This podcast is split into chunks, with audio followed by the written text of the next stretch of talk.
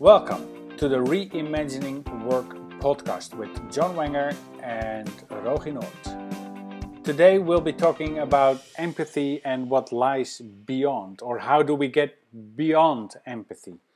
Um, just a little story up front. I did write a blog post about empathy. It's not something that you usually encounter within social business and uh, the, with the modern way of working and but i do feel it's very important especially in the modern workplace and especially in the digital workplace. Uh, when i posted it not very soon after or very soon after i saw a retweet from uh, john and from his archives and it was a blog post that was titled beyond empathy. And um, the serendipity of the whole thing was just wondrous and um, somehow we just were in tune with each other. And it kind of kicked off this whole idea of this particular podcast and of this podcast that we're doing uh, because we talked about it and uh, we we were thinking along the same lines. Uh, so uh, john if you can take the lead on this um, and uh, start with, um, well, something simple. What is empathy? Um, I will start with not something simple, but something that I that made an impression. As you say, you you wrote an article uh, on your blog, and I read it, and a really significant thing in that is when you say that the point here that empathy is a fundamentally important part of interhuman relations. And I think that kind of encapsulates all of it. So that's all for this week's podcast. Thank you. That when you say when you say that we were in tune, I think you're right. I think there's something, even though we come at social business from different uh, trajectories, we we share, um, we tune into each other around the importance of interhuman relations, because business in the 21st century, we you know reimagining work the, the, the, the, the core of it is human interrelations. And um, I um, think that there is a lot written about empathy in the workplace, in the social business.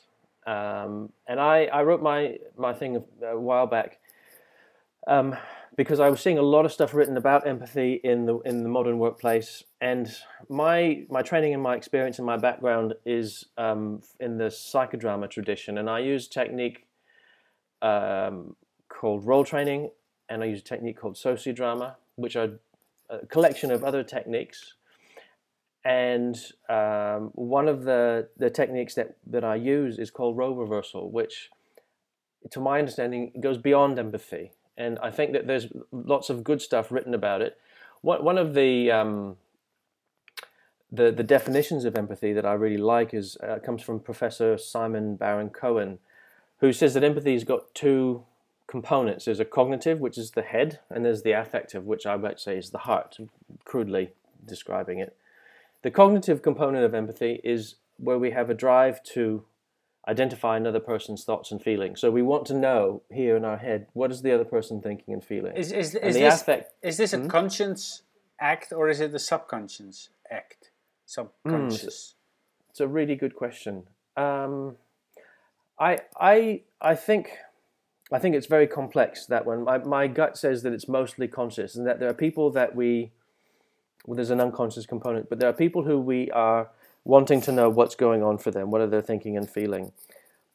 There will be other people who we may find a little bit more challenging in our lives.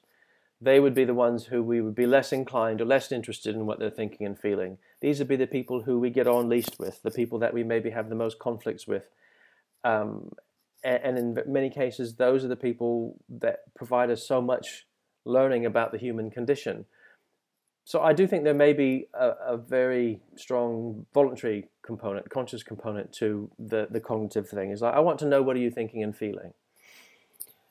There's the other component that um, Professor Baron Cohen talks about, which is the, the affective, which is the, the heart, I suppose, which is where we have a drive to respond to another person's thoughts and feelings. And again, I think we find it easier generally to respond to people who we like, uh, who we're drawn to, who we have some sympathy for we find it easier to respond empathically to how they think and feel. So we we find it easier to be kind, for example, or to say the right thing to the people that we have have more um, affection for, or who we find more affable. So, so the difficulty com- comes from from the, the, the situations where you have to deal with somebody you don't naturally like. Uh, you know, obviously you're you're full of preconceptions and and prejudice towards other people, uh, and with some you have less, and some you have more. Uh, Yeah. But obviously, empathy, or obviously in my mind, empathy can break down barriers that that you put up naturally um, in order to keep your distance from people. Um, so, uh, with people you don't know or you don't necessarily like, but you still have to work with them in the same team or in the same space, it becomes very difficult to. Uh, to, to come up with the enough empathy or to to actually express yourself in a, in a proper way. Yeah, I think that I think it can be more challenging. I mean, I, there- therein you lie. Therein lies one of the um, the, the the benefits, I suppose, of of looking at how empathy fits in the modern workplace. Um, you know, you you you're talking about people that we may not get on so well with, but if the modern workplace, the the future of work is going to be about um, interhuman relations, um, we've got this we've got this so-called problem of diversity. So what happens when you face yourself with a workplace full of people who you have to interact with more than maybe you used to 30, 40, 50 years ago, but there's so much that you don't like about them. So when when we have got to deal with conflict, um, I think having a greater ability to have empathy uh, would be a huge benefit. So you, know, many many workplaces, if you look at um, uh, the sort of training that comes in in um, many institutions, it's um, interpersonal skills is kind of core in, in, in this, and empathy is a big part of this. Um, the problem, I think, with training this in the workplace is that you can't force or train somebody to feel a particular way.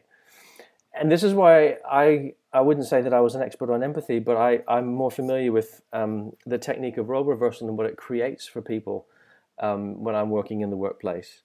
I think it goes beyond empathy. I think it goes beyond a head and a heart thing. I think it's a whole body thing. And I think when we're working with increasingly diverse workplaces, I mean, rarely do we really get to choose who we work with with increasingly diverse workplaces, if we have got greater ability to stand in other people's shoes, which is often the uh, the, the the analogy or the metaphor used to describe empathy, then it increases our likelihood that we're going to be able to resolve conflict better.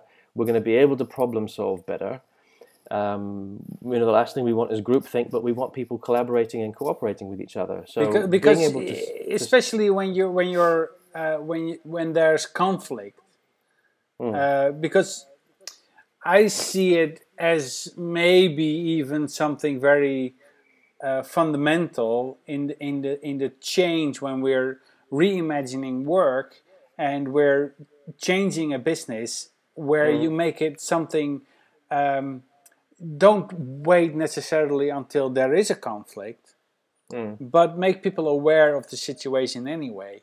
Uh, have uh, role reversal as a uh, yeah like a basic training where you you, you create you, you know you train people being aware of what they say online or how do you, how do you deal with certain information or how do you deal with social media? And especially when you're speaking uh, from the company. And um, I think you know this could be something that is more you know taken up in the process Yeah, I mean, you mentioned online. I think it's both online and, and in real life. Um, I, I read something recently. It was a, a person, a minor minor celebrity, or some person who had some kind of um, position that subjected them to a lot of online abuse, I suppose.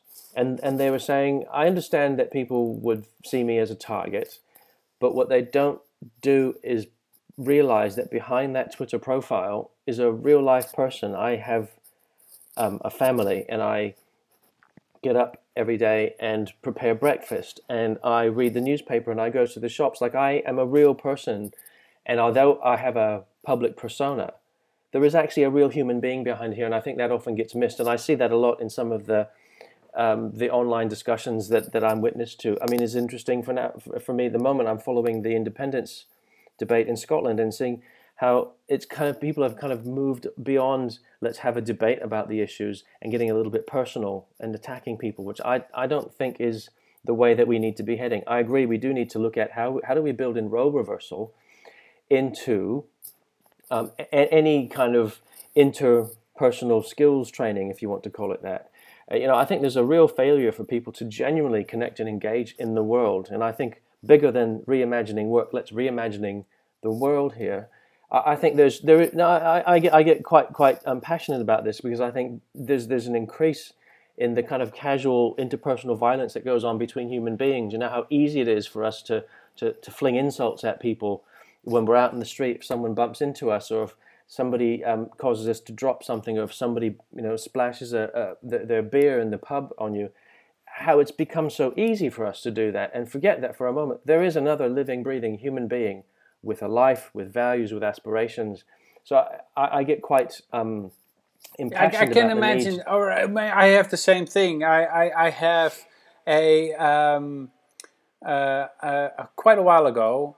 I saw a blog post of a, a woman, and she wrote about how men react to her on social media, and um, and that actually it ranges from I think you're cute, which is mm. okay, to sending presents to her home, you know, and she's mm. married, she has children, and mm. everything between you know and from from the okay you know that, that's a nice compliment thank you very much to the extreme mm. creepy part i had no mm. idea that was actually happening and uh, when i read that blog post i commented on that. I was like well, call me a naive white dude but i didn't know. And mm. a, another woman reacted to that and they was like yeah this is you know and it's a real problem. But the, there's a huge amount of anonymity on the web right? Sure.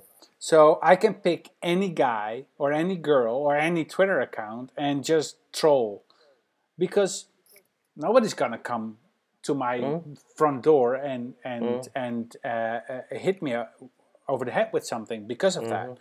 And um, but in the workplace, uh, mm. you do not, or you're supposed, you supposedly do not have that anonymity, mm. and um, therefore the the necessity of being empathic or uh, in when there's a conflict have a role reversal because it's actually mm. doable because the people mm. are usually physically in the same space mm-hmm. um, so I agree 100% with you that uh, uh, that it, it does get out of hand and mm.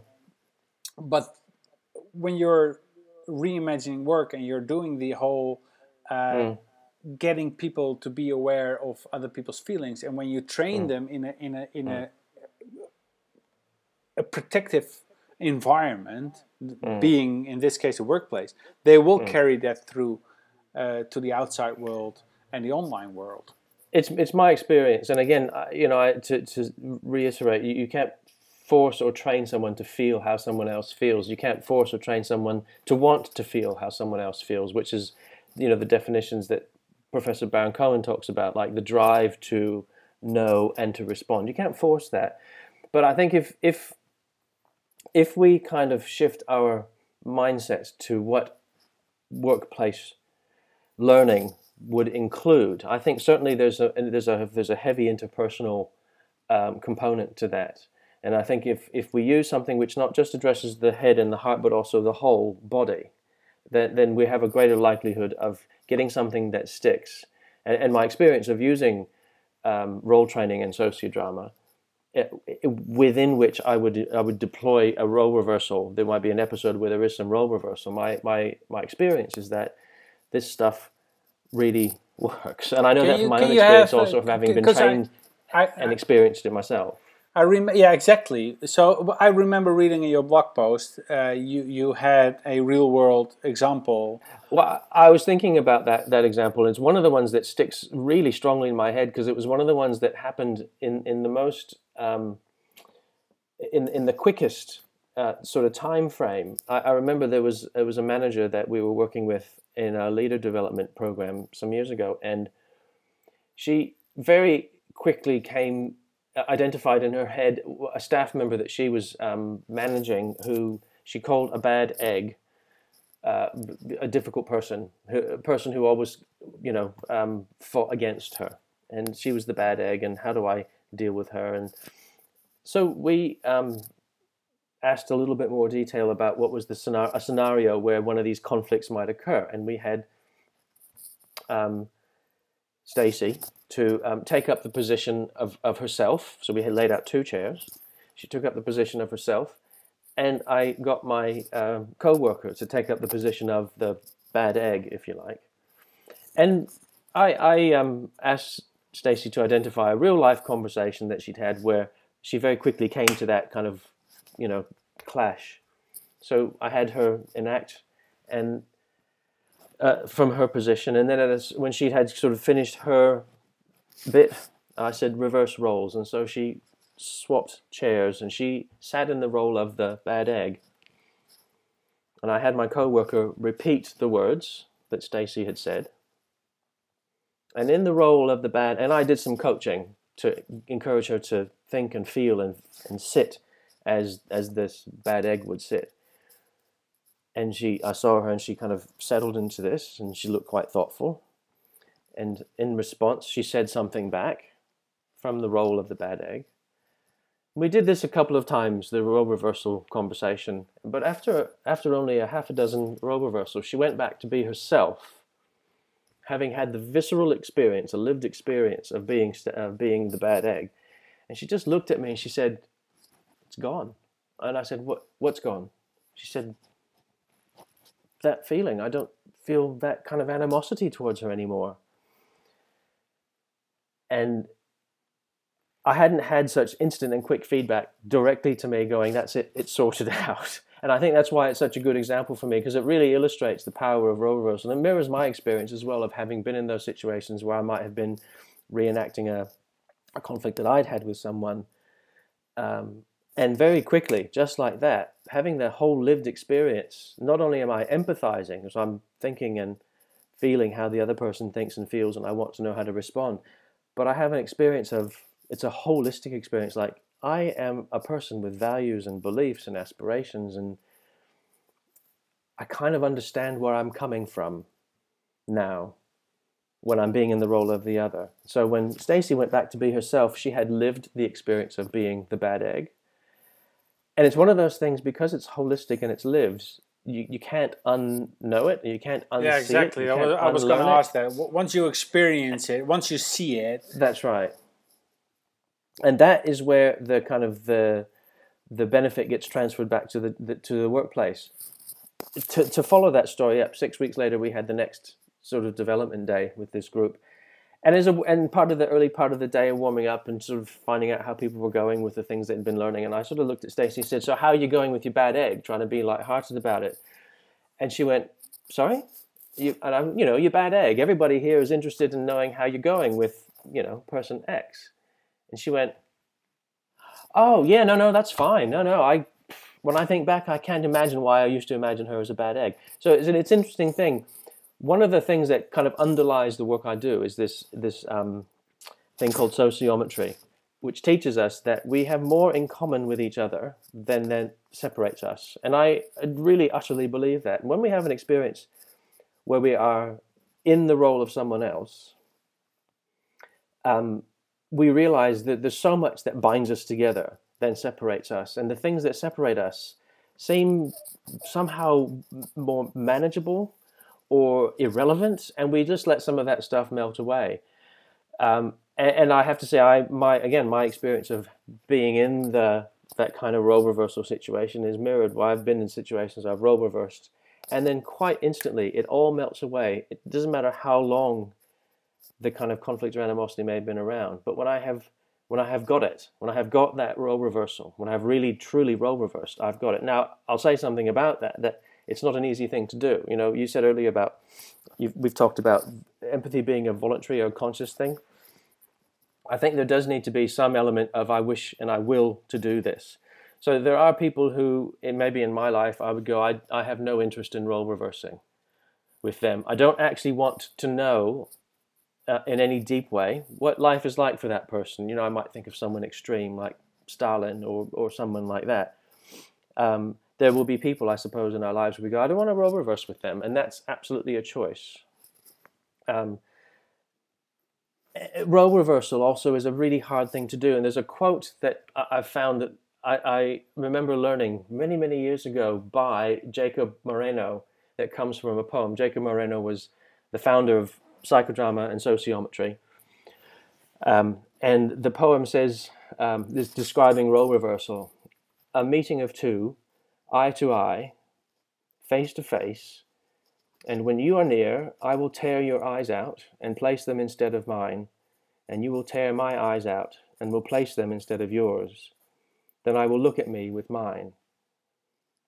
And I think that the um, the real um, meaty, visceral nature of that poem, you know, tearing your eyes out, kind of encapsulates sometimes for some people what role reversal is like. Again, because it's not merely a cognitive exercise, and it creates an experience for you where you can't unlearn. It's incredibly emotional. It is incredibly emotional. And, and to, to actually be able to see someone uh, for, to see yourself as someone sees you, but in a holistic way, can really change your world entirely, forever and ever. And, uh, and I've had many of those myself as as a um, as a, a, a, protagonist in a role training or a sociodrama, and I've also had many as a director and directing people in these, where your life changes forever. So it's not an easy thing to do, role reversal and it's you know when you role reverse the first time you really have to kind of let yourself go. I remember being part of it is around you have to realize when you role reverse you leave behind even momentarily your beliefs your values what you think is right and wrong and you take up or you try to take up the other. Now we can never really know what somebody else is truly thinking and feeling but just that momentary effort of our will to give up everything that we are holding so strongly to. Now, you think of really strong workplace conflicts. I'm going to give up my position utterly right now and really try and be what it's like to be you. And then go back to being myself. Well, my world cannot fail to change. You know, so it is an incredibly deep thing. So, coming back to reimagining work, if we're going to get human relations right, by God, we've got to get them right. Not perfect, but we've really got to invest our effort into getting some good human relations going in the workplace um, which comes back to the article I wrote, which I think I'm trying to promote something. Yes, I'm trying to promote empathy. Absolutely. Let's look at how can we get on better with each other. And then there's let's how can we deepen it? How can we make it long lasting? Is it uh, um, um, something that can be dangerous or damaging if you, if you if you do it in an uncontrolled fashion if you if somebody reads your blog post and goes like oh right well we can do that let's just put because uh, you and you have uh, always conflict and just yeah. we're gonna put you guys into a room and then we're gonna force you into doing this and you're gonna yeah.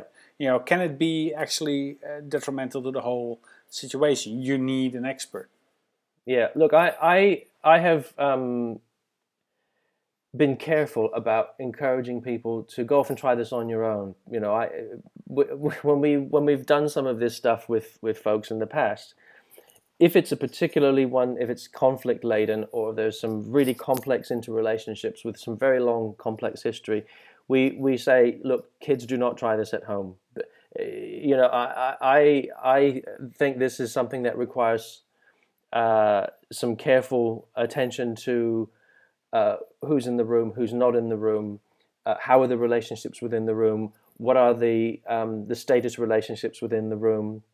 Um, people keep making sure people don't say something, for example, which might be career limiting, uh, or or they may regret saying. Um, but on a one on a solo basis, I have said to people, look, you you find there's a there's a minor niggle you have with somebody, um, and I do this myself. So how about you, you in a quiet moment, you, you take two chairs and you place them in, in, your, in a room and you rehearse a conversation with someone so that you feel a little bit more comfortable saying what you want to say. But I would say if it's a scale of 1 to 10, where 10 is World War Three, I don't know. You know, choose choose something that's maybe on the level of you know up to 3 on the scale of intensity. But anything beyond that, I think probably like most techniques, it's good to have somebody who is well versed in the use of the technique. Um, because once you, it's, it's, I mean, I know this myself, people who have seen several role plays uh, in, in, a, in a corporate setting and decide that they can go off and do role plays in their consultancy, except they have done no training in any kind of psychology or psychological technique or drama or drama technique or psychodrama or they have done no actual formal training or maybe a weekend in psychodrama and I sadly have seen this and they think well I, I can do role plays. Well if you start a role play and you get people to reverse roles and pretend to be someone that they're in deep conflict with you have no idea what might be uncovered. So I would say be very careful. Yeah, we're talking about a very powerful tool, and it's and, an incredibly and, powerful thing. And with each yeah. powerful tool, be that like a, like a like a physical like a chainsaw or whatever. I mean, the more powerful Absolutely. it gets, good, the more aware analogy. you need to be of everything, and and maybe even the more trained uh, you need to be to actually use it. I mean, yeah, it's a powerful tool. It can invoke pretty powerful reactions and pretty powerful emotions. Mm. So it's mm. something that you need to do in a very controlled manner, and yeah. uh, it's science. So you don't just go out and do it because you know you can hurt yourself or others, uh, uh, or the situation that you're in. Yeah. Okay. Yeah, I mean, I think particularly with, with people who you may have less uh, and uh, uh, less um, sympathy for, the ones that you're really struggling with, be very careful about doing all that sort of stuff on your own, or you know, thinking, oh, I, I I've read a, an article on this, I, know what I can do to help. Um, you know, I think foisting your help on someone is probably one of the least helpful things that you can do, um, and we've all been guilty of that. I know. But yeah, I, I think the, the chainsaw analogy is good. It's a it's a thing which can do some. It has incredible power, but also be very careful of of of how you use it. Yeah. Mm. Um. Okay. Um, I think that we still have time actually, so mm. I must say you did very well, and uh, but we did like cover all the topics. Mm-hmm. And uh, we know that empathy is just a part of the the whole process of of being able to um, communicate openly and and on a on a pretty good level with others, and mm. especially for leaders in in the the new age, if you will, in the re, in in the new modern world of work. Uh, leaders need to have a better understanding of the impact they can have and um, the different um, sociological effects that happen within teams, and because we discussed the teams obviously in an earlier uh, episode. Um, well, I mean, I, think there's uh, certainly the effect on teams, and you talk about sociological effects. I think you know one of the the, the things that uh, the future of work the social business world talks about as human resources, and empathy is absolutely related to all of that sort of thing. Um, you know, when we start to call humans resources, I think we're moving a little bit down towards the lower end of the the empathy spectrum. Um, because they're not. And I think, again, you've mentioned this many times, and I think it's worth repeating that we have inherited an industrial model of workplaces. And when we have an industrial model of a workplace, then humans, we begin to see them, or we fail to stop seeing them as a resource to be deployed in pursuit of profit. And when we start to when we stop seeing people in an in an I thou an I you you human to human relationship and we see it as an I it sort of perspective, well that's when we begin to shift our empathy away from the relationship. Um, I, I, you is when I recognize that you have, again, I, the reference I made before about being online and online abuse. There's a person there. If I lose the ability to see that the you, there's some sub- subjectivity in a human experience, then it becomes easy to treat you as a piece of furniture or a, human resource. Um, so I think this this whole thing is relevant to a bigger picture of the mindset that we bring to the, the, the reimagining work that it really is about humans relating to humans, not me relating to customers or businesses relating to business, but humans relating to humans. Yeah, it's H to H. It's no longer B two B or B two C. It's H to H. Uh, saw that. Okay. That, yeah, that, I haven't. that I haven't flutter that, by that somewhere and yes, go like, yeah. well, it's human to human, and and Yeah. that goes on every level. And Mm. um, I, I think actually what you what you just nailed is like the most one of the most fundamental changes that we need to be aware of when we want to transform into a social business Mm. is that we focus so much more on the human element instead of just Yeah. the bottom line, just the profit, just the return on investment. I know Yeah. it's important and I know mm. CEOs want to have those kind of numbers, but you have to start somewhere and you have to realize that it's people that you work with and your mm. workforce is per definition your most valuable asset. I mean, nothing else matters if nobody shows up for work, you know, at Monday. I mean, your business just goes down the drain instantly.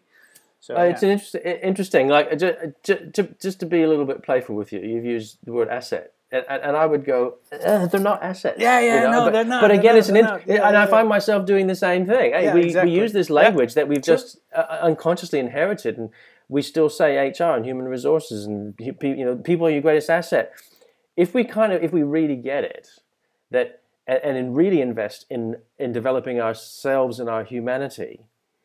Um, and there's another whole conversation about intrapersonal self-aware, you know, self-awareness. Um, if we if we get that, then we'll stop seeing people as resources and assets, and you know, sack them and you know, deploy them here. Um, I think it's a real um, major shift in how workplaces will operate. The, the, the thing about this, if you think of, if we want to be quite crude about it, say, well, it's a useful tool, empathy. Let's learn empathy because we have to um, if we're going to have the competitive edge. All right, if you if, let, us look at it like that. The, the thing about empathy and, and also the, the, the effects that roll on from a good um, experience of role reversal is you can't fake it. Like people know when you're not being genuine. So you cannot fake empathy. Um, and the problem with, I think, investing in empathy training is you may get the, the mechanical behaving changing, but I know when I'm on the phone or I'm face to face with somebody in a in a kind of a what you might call a customer service relationship when they're not being genuine with me, when they're saying the things that they have been trained to say.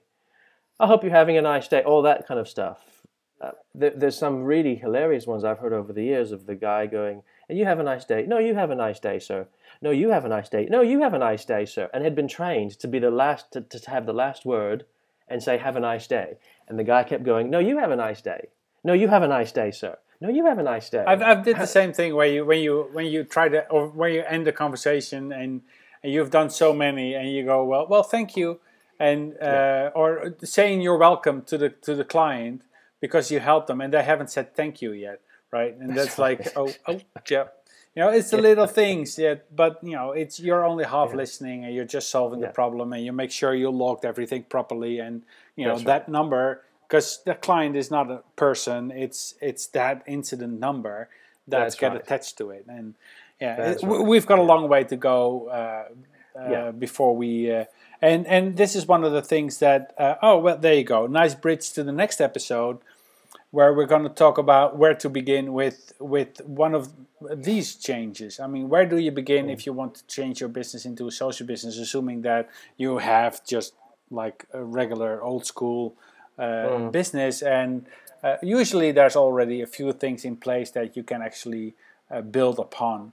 And uh, Absolutely. many are familiar with trainings like these, where you have either role reversal or where you have because you know when customer support uh, there you go through a training some of them anyway uh, where you train how to deal with people. And if that training goes well then you have a nice train you know it's it's it's something that's good. And sometimes it's just how to deal how to work your list and those are a little bit less good. Okay on that note uh, on that bombshell Um, uh, let's uh, let's end this episode. We were talking about beyond empathy. I think this is one of those topics that you can indeed go on and on and on and on Mm. about, but we're not gonna, John. We're not. So yeah, I know, I know. We'll pick it up. we'll p- pick it up and, or something like this later on, and and maybe we'll talk about it with a guest at some point. That sounds Um, good. That sounds good. For now, for this episode, uh, I thank everybody for listening, and we'll hope to talk to you soon and with episode six. So thank you and goodbye.